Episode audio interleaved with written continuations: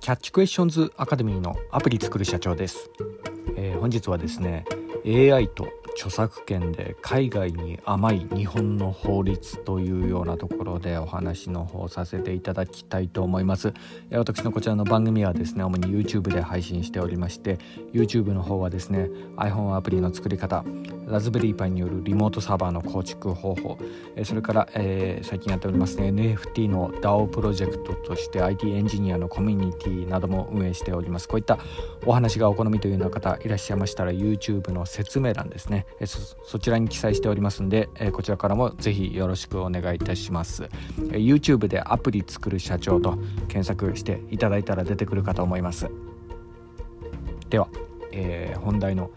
AI と著作権で海外に甘い日本の法律というようなところでの、えー、お話なんですが本日はですね、えー、読売新聞オンラインからの、えー、引用となります、えこちらによるとですね、え先進国の中でも、え AI 開発によるこの著作権利用ですね。これがこの日本の、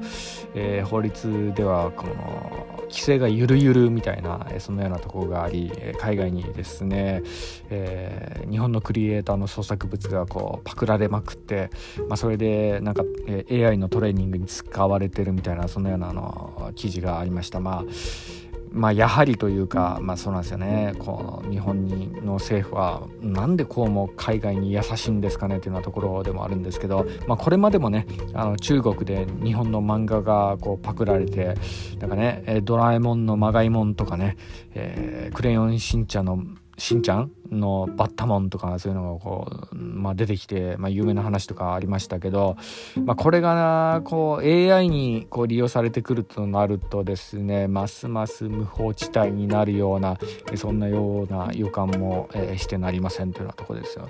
まあ、あのそもそもこのね日本の政府はこの英語が喋れないで、まあ、有名ですけど、まあ、の外交術がないんですよね。まあ、あのまあ、日本人の特性なのかもしれないですけど、まあ、あの外国人前にするとなんかねあのただニコニコして、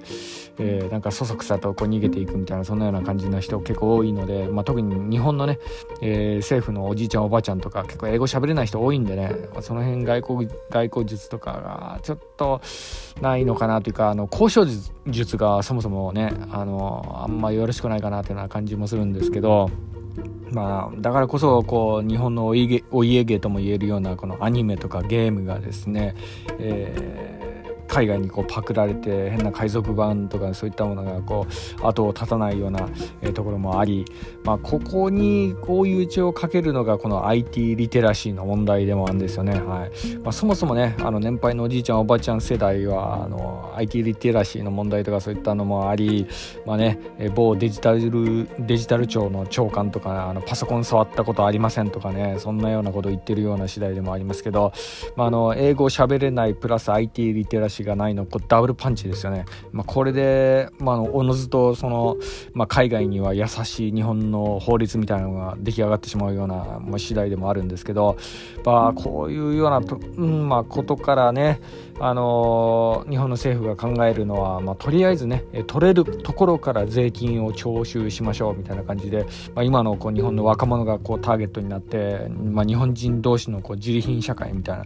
そんなような感じになってしまっているような、えー、現状でもありますが、まあ、ここねちゃんとね海外からしっかりこうお金をこう徴収して著作権をこう取り立てるような仕組みがこうできていたんであればねもう少し日本人豊かな国になったんじゃないかなっていうそんなような感じもしてならない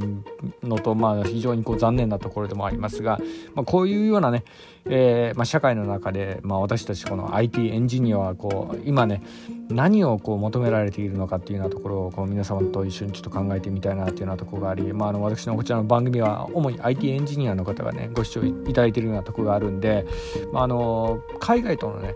交渉術とかその辺はちょっと難しいところもあるかもしれないですが、まあ、この点はねあの優秀な若き国際弁護士のね人にこう任せてみたいなそんなようなところありますけどこの今こういったところはあのエンジニアに求められているような、えー、ところとしてはですね、まあ、私的な個人的な、まあ、感想なところもありますけど今こう求められているのはこの AI の創作物を解析する AI っていうのはですね、まあ、今後ニーズとして結構あるんじゃないかなというふうに思ったりもしております。まあ、これはですねあのこういったあの日本の社会をこう救う救世主になるというか、まあ、あの日本の社会をこうより豊かになるようなそういうようなあの武器にもなると思うんですよね。はいまあ、あの特にこの日本人のこの知的財産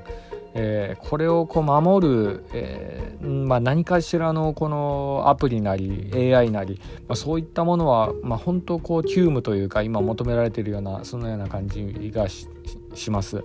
でこういったところからねしっかりこう海外からあの取るべきこうお金をこうもらうっていうような仕組みはですねあの政府からもね結構サポート出ると思うんですよねこういうのはね。はい。まあ、だからこそなんですけどねこういうの作れるようなねエンジニアもしねご視聴いただくいただいているようなとこあったらここは一つあの挑戦してもいいんじゃないかなというふうにこう思ったりもしております、まあ、特にこの日本のねアニメとかゲームはですね世界でリードしてるんですよ。でここは宝だと思うんですよね。なのでこれを守るような仕組みをこう作れるようなねエンジニアとかいたら、ま、これはこうね、まあ、ぜひねそういうような方いたら本当デジタル庁の長官にでもなってほしいぐらいなそんなようなところでもありますかね。はい、まあ、とにかくねパソコン触れないようなおじいちゃんにね任せるのはねやっぱちょっとね日本の将来考えるには、まあ、少し不安でならないようなとこがあるんでね。はい。でもう一つねあのクリエイターの方に、えー、アドバイスする、えー、こととしてなんですが、まあの、私のこちらの番組ねエンジニアの方以外にもですね結構あのクリエイターの方とかもねご視聴いただいているようなとこがあるので、まあ、このところで一つこうアドバイスできるかなというようなところなんですが、まあ、これはね一つこう NFT とかいいんじゃないかなというふうにやっぱ、えー、思いますね。はいまあ、私あの仮想通貨もですねえー、ちょちょこっとこう手出してるようなとこがあって、まあ、の最近、まあ、ほんの少しずつなんですけどね。あのあんまりあの大きくあの博打打つようなことはしてないんですけどほんの少しずつ、えー、今あのそっちの方も投資回してたりするようなとこがあってもうこの辺もちょっと興味深いところあるんですけどね、まあ、NFT はね一時すごい盛り上がってたとこあって今ちょっと冷めた感じなとこもあるんですけど、まあ、ただねえー、この NFT の考え方っていうのがね結構大事なところで何もこうあのオープンシーでねなんか講座開設してそこで売れって言ってるわけではなくて NFT のこの考え方なんですよね。でこの NFT の考え方っていうのは世界のここでしか手に入らない一点物っていうのが、まあ、この NFT のビジョンでもあるんですよね。一点物、はい、これをこうどういうふうにこうアピールしていくかっていうようなところなんですよね。何も NFT じゃなくてもいいんですけど自分の創作したえー、あの創作物ですねそれに、一点物の付加価値をつけて販売するっていうようなことこれが今後、まあ、この日本にとってこう大切なまあ、あのことになっていくんじゃないかなというふうに思ったりしております。まあ、あの NFT じゃなくてもなんかねあの直筆のサインとかねそういうものをプレゼントします的なものでもまあいいと思うんですよ。はいまあ、あの定番なのはやっぱあの SNS ですよねそれでこう情報発信しながら自分の創作物を売るっていうような感じ、まあ、これはあの自分の人間味もその作品の中に植え込まれるようなとこがあるのでなんか変な AI に真似されてもですねやっぱその作者から購入したいっていうようなそういうようなあのファンがこうついてくると、まあ、こういうような